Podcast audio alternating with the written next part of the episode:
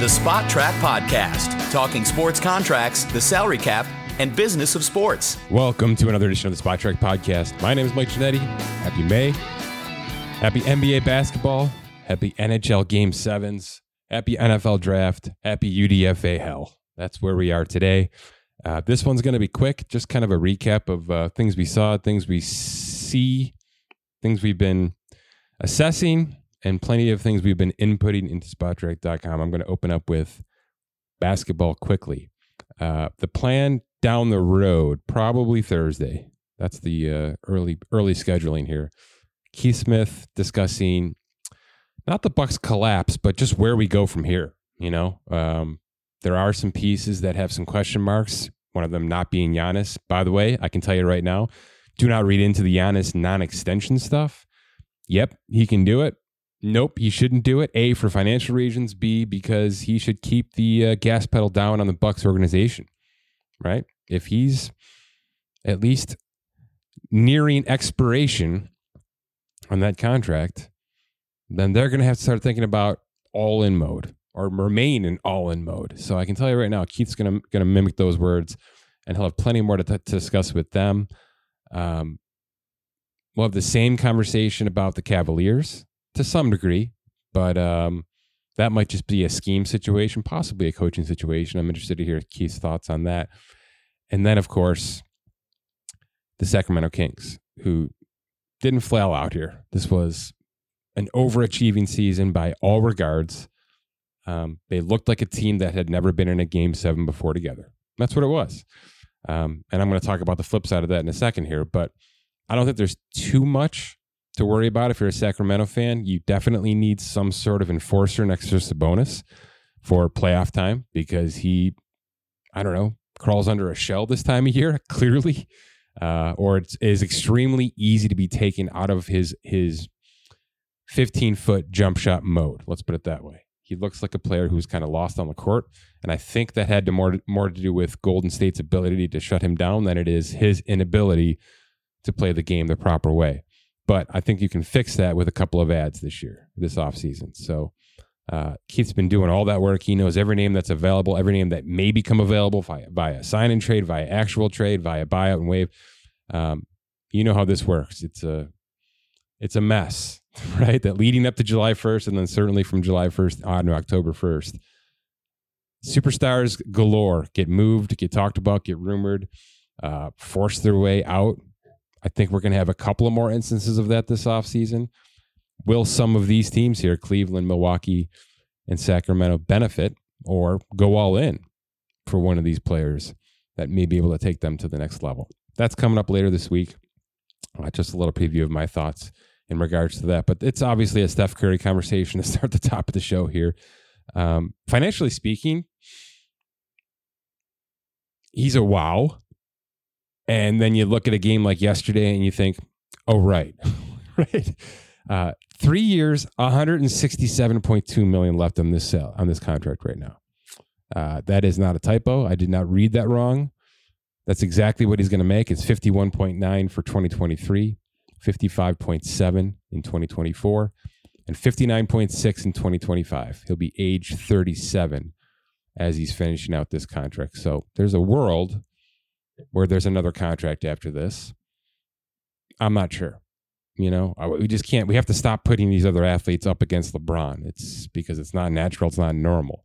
Now, you know, Steph is in maximum shape, and a lot of that has to do with the style of play, the constant movement. Um, yes, taking his rest when he needs to, but I think also not resting.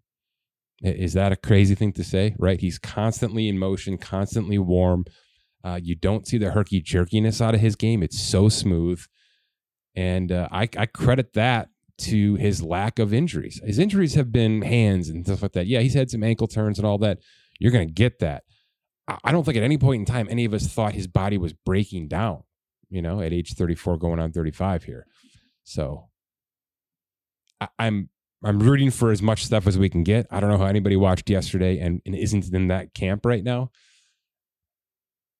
Compensation wise, he's at the top of the league. So this is one of those instances where because of max salaries and because of timing and because of the salary cap increases that are no end in sight right now. This is a league that properly compensates its superstars from basically from day two and on, right? You have to get through the rookie wage scale, but it's a two year process, three years, four years at most. And then, you know, for some, and in Steph's case, there was actually an expedited bridge contract. Steph Curry wasn't Steph Curry until 2014, 2013. When he signed his first extension uh, back in 2012. So just to start the 2012 season, which would have been his fourth year of his rookie contract. Okay, so there was a qualifying offer coming after that. He did a four year, $44 million extension. That is not, you know, with any kind of percentage of the cap at that point in time. Okay, 11 million per year. It was value and it became value instantly because almost days after that extension was signed, you started to see it. Now, we had seen flashes of it, but again, a lot of players come out of college, especially out of an unknown college, and show that they can play ball. It's consistency, it's defense, it's all those things that have to come together at the NBA level. That that's you know weeds so many of those players out after a couple of years or so. So nobody's faulting Golden State here for that bridge contract, and certainly Steph Curry took it, and there was an injury involved there as well. But four for forty-four was his first official extension in this league. Since then, five for two hundred one, and four for two fifteen. So this is what happens when you prove yourself in this league. It quickly escalates from great money to unbelievable, almost unthinkable money. And that's where Steph Curry is 51 9, 55 7, 59 6. I haven't enjoyed watching an athlete more since Michael Jordan. I never do this, right? I never get on my fan soapbox because I'm, I'm trying to keep things analytically and financially relevant here. I, I haven't enjoyed watching an athlete eh, more than Steph Curry since the 90s. He is unselfish. He is, as a coach, and, and I do a little youth coaching in, in sports, what he does without the without the basketball is absolutely mind-boggling. It it is something you can't teach. I've tried, right? And you can talk about it. You can. Sh- I, I show youth youth athletes Steph Curry. I'm not teaching basketball. I show him, them Steph Curry because what he is doing, not only for his own purposes, right, to get himself open, but to make everybody's world better around him. And that's what that's what movement is.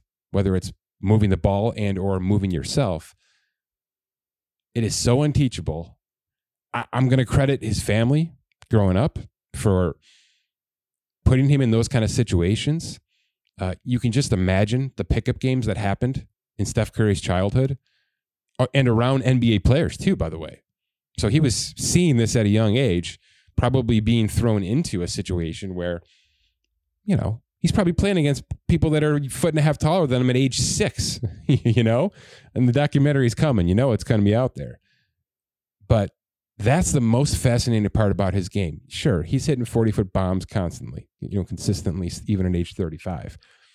Sure, he's, uh, his handle and his drive to the basket maybe is as good as he's ever been 15 years into the league. All that's there. I mean, there's not a part of his game even at times defense can be to his advantage because of his ability to be savvy and knowledgeable and the basketball IQ side of it, you know. But the movement is uh, honestly overwhelming. and I can't even imagine trying to be on that court against the Golden State team, especially in this situation. A Sacramento team that's young, that is hungry but doesn't have the pedigree for that kind of a situation, that kind of a scenario. Game seven, you saw it, man. It was deer in headlights in that fourth quarter, and it was single handedly Steph Curry doing the job on the other side of the court. It was not Clay's night. Draymond's Draymond defensively, not an option offensively. So he's just a statue doing his thing. Kevon Looney was certainly doing his his part in the paint, but on the outside, they, they weren't ex- asking Jordan Poole to do anything yesterday. They weren't asking DiVincenzo to do anything yesterday. This was, I'm the grown man in this building today. that team over there is going to be scared. And that's it. And it was. And, and, and this is not hyperbole because something we rarely see emotion and talking and trash from Steph Curry. It was awesome. Steph Curry lit the beam after the third quarter. All right. We don't see that too often. He's arrogant and cocky with his game, and rightfully so. But generally, it is 100% within the lines, right? Full class. I loved yesterday because it was to an, an, another level and he couldn't even control his emotions. That was good stuff. All right. Uh, Lakers, Warriors, I don't even need to preface that. You know what it is. The Lakers rebuilt themselves somewhat um, unbelievably at the trade deadline to the point of where they are now one of the deeper rosters in this playoffs. They have a good matchup size wise against the Warriors. This should be a battle. This should be a battle. We're all rooting for game seven here. There's no question about that. After watching two NHL game sevens last night and another one the night before, and then a Steph Curry game seven, uh, we are pretty spoiled right now if you are a multi sport fan. So uh, just a bit about Steph off the top here. He's not going anywhere as it speaks. At some point in time, we're going to have to talk about this Warriors roster, though, with Keith, uh, because there's a Draymond problem. There's obviously a Clay problem uh, from a contract standpoint and from a basketball standpoint. So, how do we keep this train moving? And is the answer simply just let Steph cook? That's certainly what it was yesterday. Okay, switching gears to the NFL before I dive into a couple of draft thoughts, Adam Schefter had a tweet mid mid draft that I uh, I kind of tossed over as a conversation starter, and I did this last year as well. And I'm, for those of you who remember that and think I'm a crazy person, yes, I'm getting old, but I do remember that this was a conversation last year. I think it's worth having every year until at least somebody with a uh, with a foot in the room comes out and says, "Yeah, maybe it's time to readdress some some of this stuff." I don't think it's broken the compensatory draft system. I don't, and I think it's a really good process to give teams the ability to have a chance to reset themselves after losing a major player. Um, and maybe that's the way I, I choose to look at it. Right. So, for instance, here in Buffalo, the Bills just lost their starting inside linebacker, a former first round pick, Tremaine Edmunds, to a massive deal to the Bears. Okay, that is the that is the absolute best case case example for a compensatory draft pick. It's a starter. It's a it's a player that played significant snaps for the team that just lost him. It's a player who was drafted by that team and completed his entire contract with that team in the Buffalo Bills. And then he went and got $72 million from, from the Bears, a, a number that the Bills simply weren't going to, going to approach. All of that, in my opinion, should equal a compensatory draft pick. Now, does it have to be that rigid, right? S- drafted, started a contract, blah, blah, blah. No, I, I'm certainly willing to compromise on some of those factors. But to me, that's the absolute perfect storm of why a team should be rewarded with something simply because another team overpaid them in free agency. Perfect example. Nobody, I don't think anybody can can argue that example. Okay, player got overpaid to leave his drafted team, so the drafted team is going to get a little bit of kickback in, in return. Fine, it's great. And by the way, the fact that the Bills fran- didn't franchise tag him allows for this. That's another example. The the question that came up initially, and, and the tweet that Adam Schefter had put out there, which was relevant at the time, is that the Philadelphia, Philadelphia Eagles acquired running back D'Andre Swift. Uh, he's in the final year of his contract. I believe it's 1.7 million. He's added to just a phenomenal value running back room in Philly. Uh, for all those that thought were, we were going Bijan Robinson or acquiring Derrick Henry, uh, they zagged. They zagged. And they're going to stick with five or six $1 million players that are going to rotate in and out and drive fantasy owners nuts. And you know how this works in Philly. Um, in fact, I believe somebody countered a tweet that I threw out, which was all six of the Eagles running backs basically add up to the cap of Miles Sanders in Carolina this year. So that tells you everything you have to know about the approach that Philly's taken right now with this position. D'Andre Swift, one year, 1.7 left. It's non guaranteed. And uh, he is set for unrestricted free agency in 2024. In acquiring them, Philly now holds the rights to the comp pick should he walk next March and sign a lucrative deal with another team.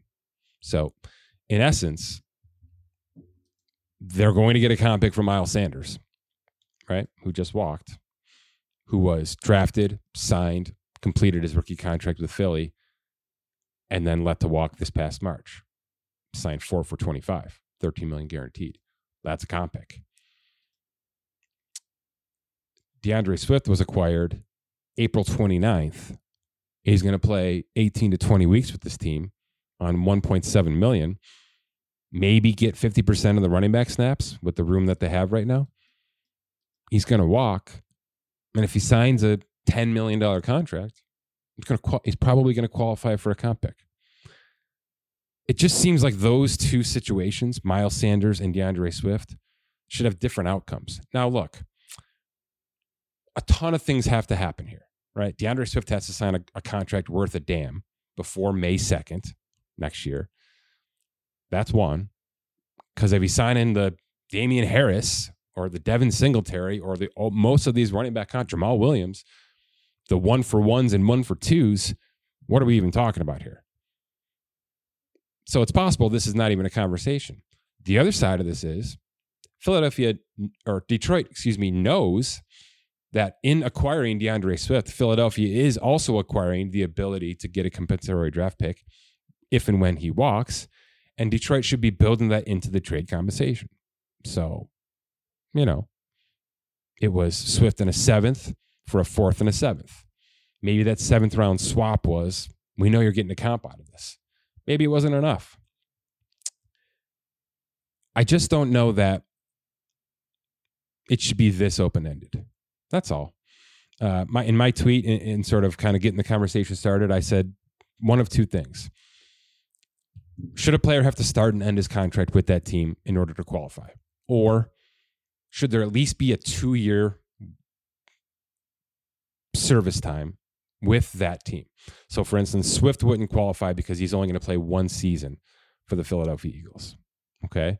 But a player like Stefon Diggs, who was brought over to the Bills with two years left on his Minnesota contract, if he had walked and not extended, that would have qualified.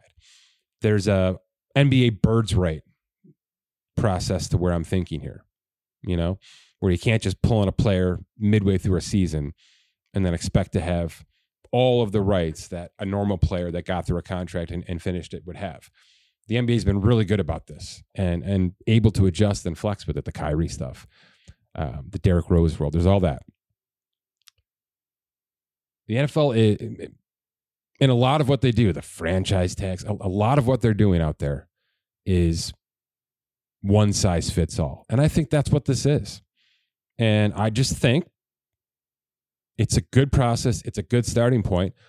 Let's just evolve it let's make it better. Let's make it a little bit stringier, a little bit stricter, so that you know the Patriots and the Ravens can't do this every year because they're going to do this every year. They're going to poach four or five players every year to make sure that they load up on third and fourth picks.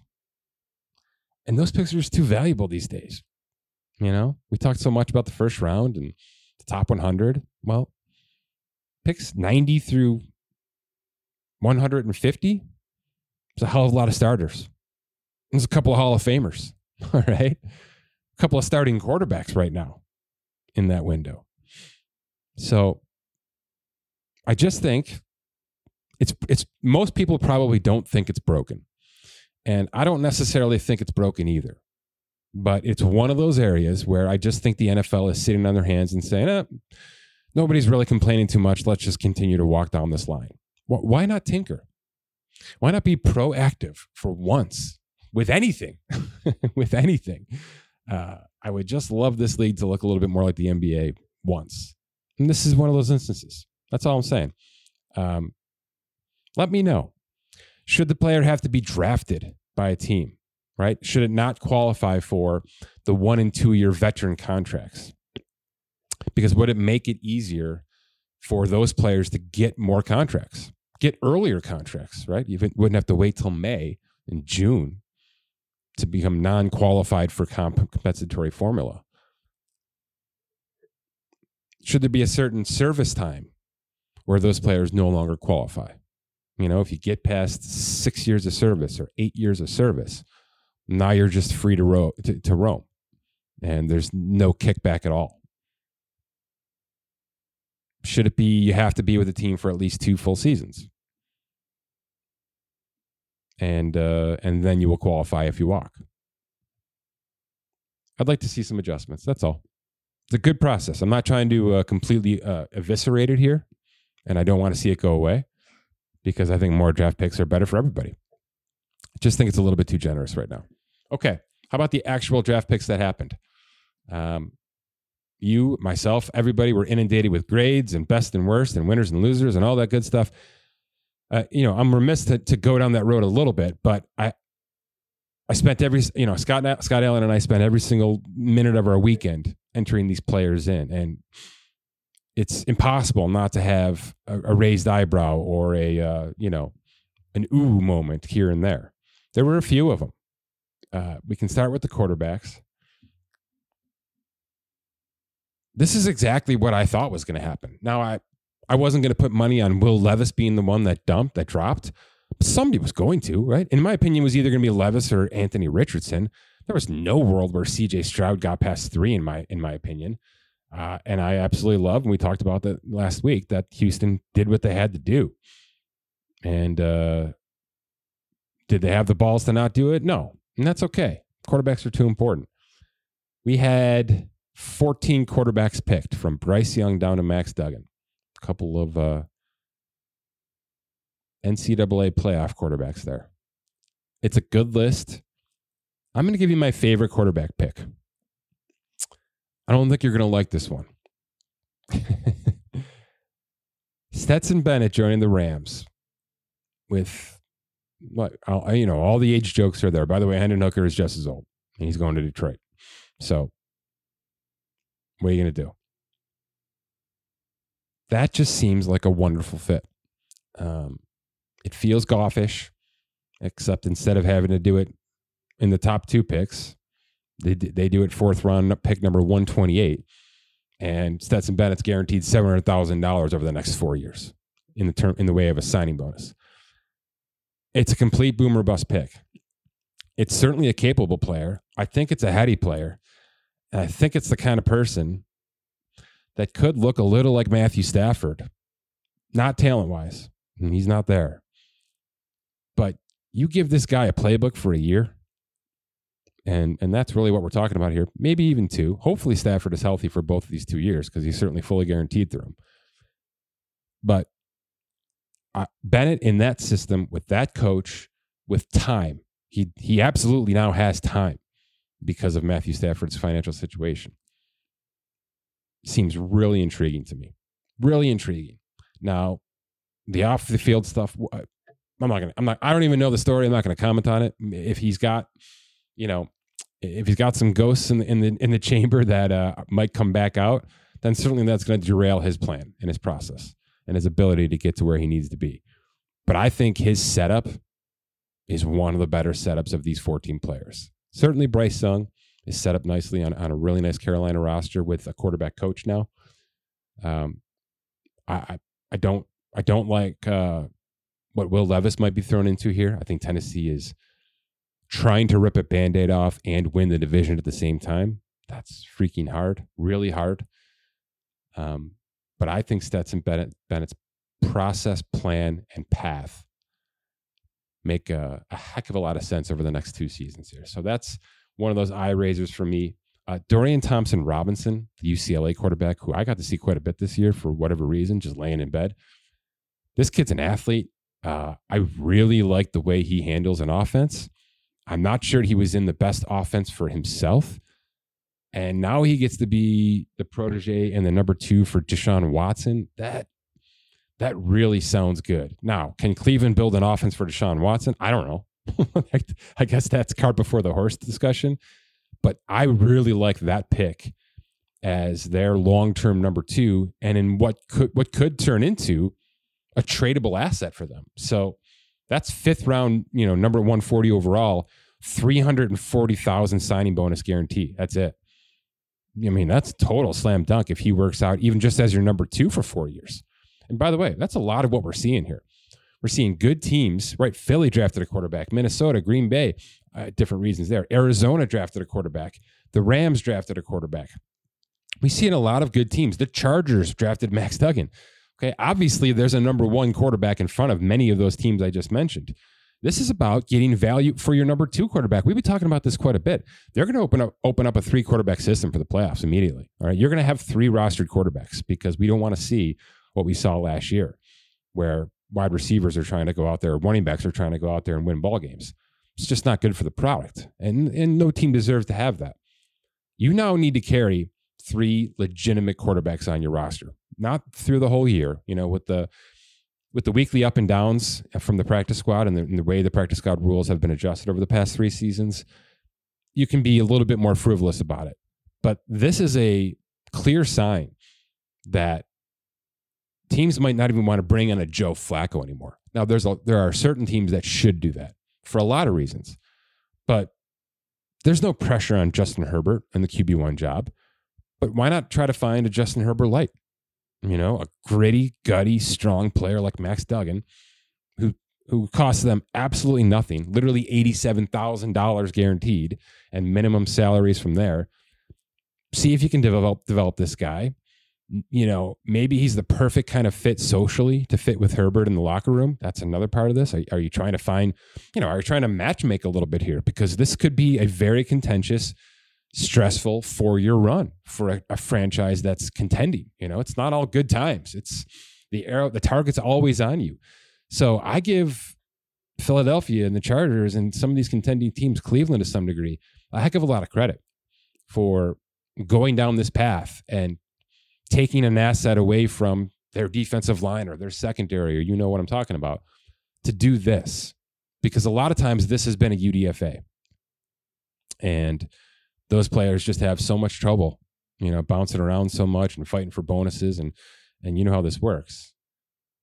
I give them a lot of credit for sliding them into the seventh round and into the seven rounds, and probably giving them an excellent chance to become the immediate QB two on those rosters. So something I noticed quite a bit. Running backs, we had a lot of them. Obviously, this is where teams are going. We had 18 running backs selected, uh, two of them in the first. We had seven of them in the top 100, right? from Bijan Robinson to Tank Bigsby. There's a lot of talent here. okay. A lot of talent. I know the Jets got a player that they absolutely love in the fifth round. Um, the Deuce Vaughn situation in Dallas was awesome in the, with the sixth round pick. Not sure he can stick, but there's there's room on that roster, even if they bring back Zeke on a, on a minimum salary.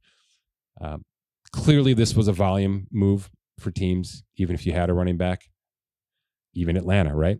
Atlanta's now going to slide Bijan in with Ty- Tyler Allgeier, maybe with Cordarrelle Patterson. We'll see what happens there.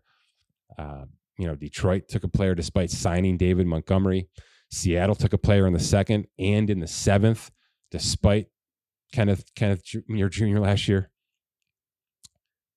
New Orleans appears to be moving on from Alvin Kamara after the season, no question there. Derrick Henry's replacement could be on this roster right now and Miami added what their 97th running back in the third round because that's uh that's certainly how they want to do it, right? In and out and bouncing around, and everybody gets a different week. There's just no uh there's no reason not to draft running backs. There's not. Now, Damien Harris, Devin Singletary at one year, two million. There's no reason not to do that either. So if you're, you know, every team needs four to five running backs at any one given time. You're going to see teams do everything every offseason which is good and it's bad. You know, the, the, the prices are going to continue to skyrocket down and plummet because of the volume, because of the deterioration, and the guarantees are going to just be in the tank. But these guys are going to have jobs. You know, Jamaal Williams is going to continue to get a one year contract and get jobs. So it's a bit of a catch 22. The money is gone, but the stability and the need is, is as big as ever. So 18 running backs drafted, plenty of them in the top 100. Teams were not afraid to use major draft capital on the running back position. 33 wide receivers were taken.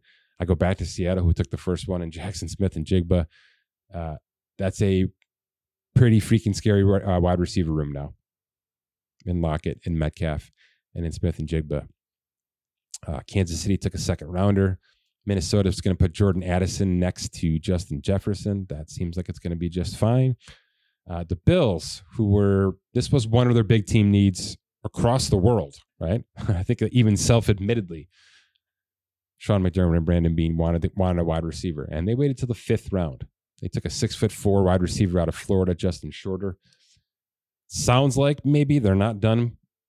I know the Hopkins, the DeAndre Hopkins stuff seems to have cooled off. Maybe that will uh, relight some fire here in the coming weeks. I think it's very possible.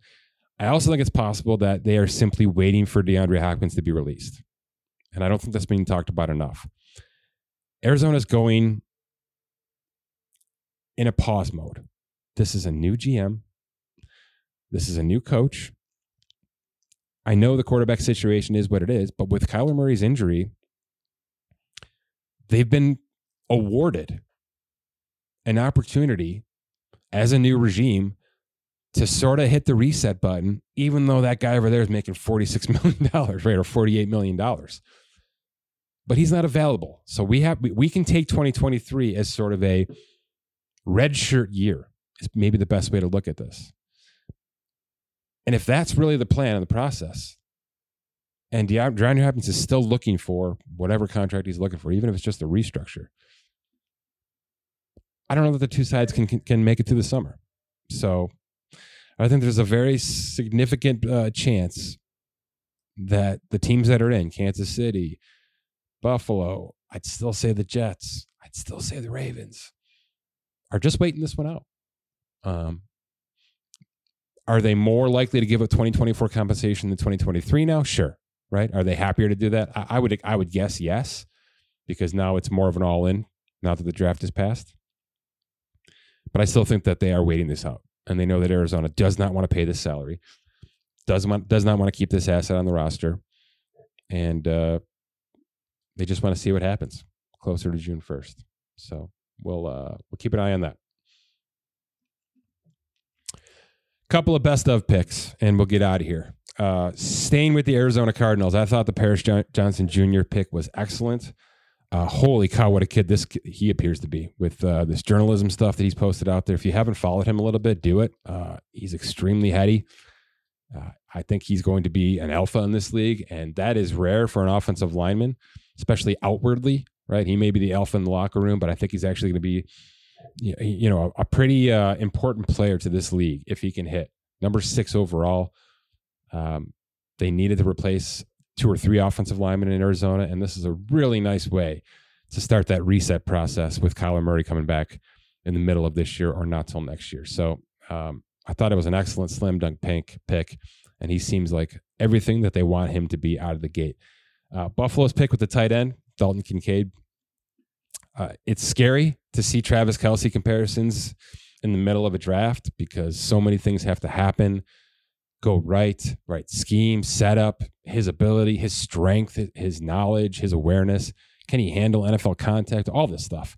But if that's what he even becomes close to becoming in this current Buffalo offense with that quarterback, uh, that is a warning call to the rest of the league because there's no question that Tom Brady's success was linked to the unicornness of Rob Gronkowski and Patrick Mahomes' success is linked to that same kind of flair with Travis Kelce. So if the Bills have found that version of an athlete in Dalton Kincaid, I don't know how you can lo- hate it.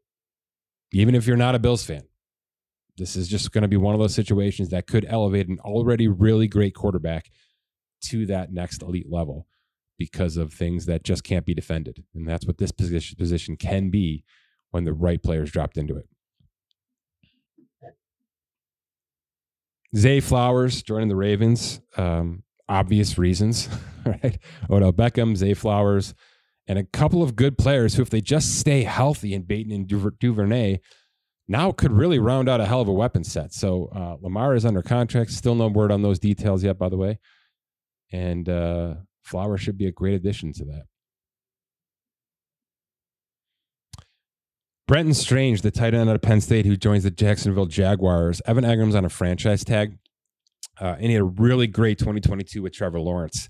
And uh, if you read some smart people talking about this Jaguars team, specifically with Lawrence, Uh, he's a better quarterback when he has big weapons, big, strong, tall weapons.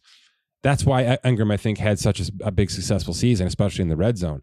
Uh, there's uncertainty about, about his multi-year extension. If this could be a one and done franchise tag situation, so now you bring in a a one-two punch with Strange and Engram for 2023, and then maybe you give Strange the keys to the house next year, and he becomes that big figure for Trevor Lawrence to find everywhere on the field, but specifically in the red zone as well. So I think that's just really smart awareness of who the hell your quarterback is and what he needs going forward. Um, staying with tight ends, Michael Mayer joining the Raiders. I couldn't believe he was still there at number 35 overall. I think this could be the best uh, tight end not named Dalton Kincaid in terms of what he can do on the field and certainly in the red zone. Saw quite a bit of him at Notre Dame these past couple of years. They moved on from Darren Waller. They brought in a couple of vets on, on minimum salaries. You know, Garoppolo's sort of in a bridge pattern unless he sticks, but that's probably not going to be the case. But you've got Davante Adams and Hunter Renfrow and Jakobi Meyers and now Michael Mayer. That's that's not the worst weapon set in football. It's not. And if you can get Josh Jacobs to sign that franchise tag and play on it, they're going to win some ball games. They're in a brutal division. Uh, I don't think the coach is a winning coach. I'm just going to say that because that's what his stats tell me. But this is a nice, nice addition to a team that that clearly had a hole here, and I think found a ton of value in filling it where they did. And, and finally, I saved the best for last. How about a center? How about a center? Um, the Giants had a lot of pieces to replace uh, from the last regime, still certainly from free agency, and uh, and just to improve with a roster that overachieved, I think, last year and needs to try to keep that train rolling. And they took a second round center in John Michael Schmitz, and it couldn't have been a better pick, in my opinion. Uh, you have to keep Daniel Jones on his feet. You have to give him maybe an extra step. He's just going to need that as, as the type of quarterback that he is. He's got young weapons who needed to develop into this plan and they were like 29th, 30th in pass block last year, according to PFF. So it, it's it was a huge, huge need. It's a boring pick for a lot of play, a lot of fans out there. It is the right pick. Interior offensive lineman, especially with a young quarterback, it's a slam dunk. I'd put the Bills in the same conversation with O'Cyrus in their second round pick. You got to think interior interior out right now. That's just the best way to look at it. Yeah, your left tackle is still going to get paid a ton of money, but if you are weak inside that line, it's noticeable because your quarterback is having to make 1.5 second decisions in one second. And that's a very difficult situation. You know, that's a very difficult scenario for wide receivers that are trying to get 18 yards down the field. You know, strong quarterback arm can't be utilized if your interior line can't hold a pass rush. I, I just like this. They went secondary. They got, brought in a couple of weapons and they fortified a replacement for Nick Gates and John Michael Schmitz to go with maybe one of the best left tackles in all of football now, Andrew Thomas, who's going to get some bag in the next couple of weeks. So boring pick, great pick, smart pick, maybe even some value there. But uh, certainly the Giants doing what they had to do, really for the first five rounds here. They, I think they slam dunked this draft. They were up there for me quite high, and uh, I'd be remiss if I didn't mention the Georgia run that Philly had, which I don't know how I even argue it. How do you argue that? It was one of the nastiest defenses you've ever seen on, on the second level. Why wouldn't it translate at least 75% to the NFL level, especially if they're all together kind of feeding off each other? And uh, now you add D'Andre Swift, the former Georgia Bulldog, into the mix as well. It's just a, it was a fun scenario to break down and uh, something to be able to watch quite a bit because Philly's going to get a boatload of primetime games. By the way, 10 days away from schedule release. And uh, that crew has a whole new set of ammo to work with now, with Aaron Rodgers traded, Lamar Jackson back in the fold, and lots of draft day movement as well. All right, I'm going back to the UDFA work and uh, try to confirm some of these signings as rosters increase to 90 man. Remember, it's just the top 51 salary cap still all the way through the offseason. Only the top 51 salary cap hits count for a team. Um, draft picks don't count until they sign. So if they're going to sit down in the drafted selection, but not in the salary cap table until they actually sign their contract. And uh, we'll keep on moving from there. June 1st discussion to be had here eventually soon with the uh, designations falling off and dead cap split thereafter for any trade or, or release or retirement. And fifth year options. This is the deadline. We're here. There's been uh, about half decisions made so we've got about 15, 14, 15 names that still have to be decided for. We'll be uh, keeping up with that. We have a tracker on spotrac.com. I'll be tweeting that information out as well.